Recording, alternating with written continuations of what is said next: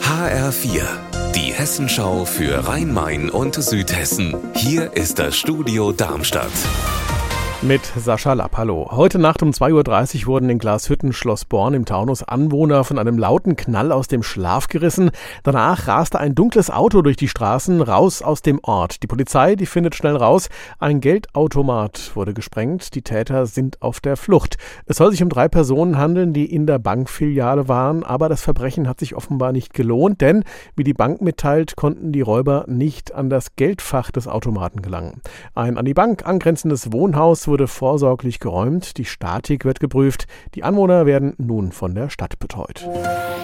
Mehrere große Waldbrände haben uns ja in Südhessen im August den Atem gehalten, unter anderem bei Münster beispielsweise. Wie es zwei Jahre nach so einem Brand aussehen kann, das zeigen 20 Hektar abgebrannte Waldfläche in Mörfelden-Walldorf und auch die hat bei den zuständigen Forstleuten im Kreis Groß-Gerau für einige Bauchschmerzen gesorgt. Anna Vogel, warum?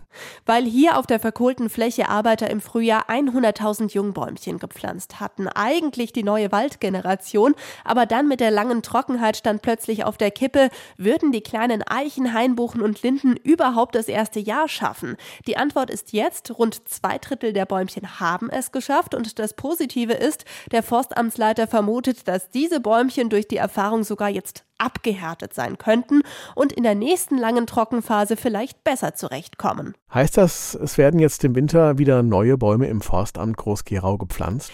Solche großen Pflanzaktionen gibt es erstmal nicht mehr im Kreis Groß-Gerau, denn es war dieses Jahr Maikäferflugjahr im hessischen Ried. Und die Nachkömmlinge dieser Maikäfer sind inzwischen schon als gefräßige Engerlinge im Waldboden unterwegs. Deshalb hat mir der Forstamtsleiter gesagt, Jungbäumchen würden gerade kaum überleben. Die kann man erst wieder vor dem nächsten großen Maikäferflugjahr in vier Jahren großflächig pflanzen.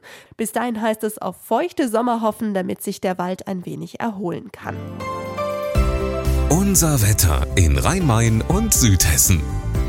Im Moment ist es teils aufgelockert, teils dichter bewölkt. Bis auf einzelne Schauer bleibt es erstmal trocken. Das ändert sich im Laufe des Nachmittags. Dann verdichtet sich die Bewölkung aus Südwesten her und die Wolken bringen kräftigen und ergiebigen Regen mit. Das Ganze dann bei 11 Grad in Gras-Ellenbach und 14 in Bensheim.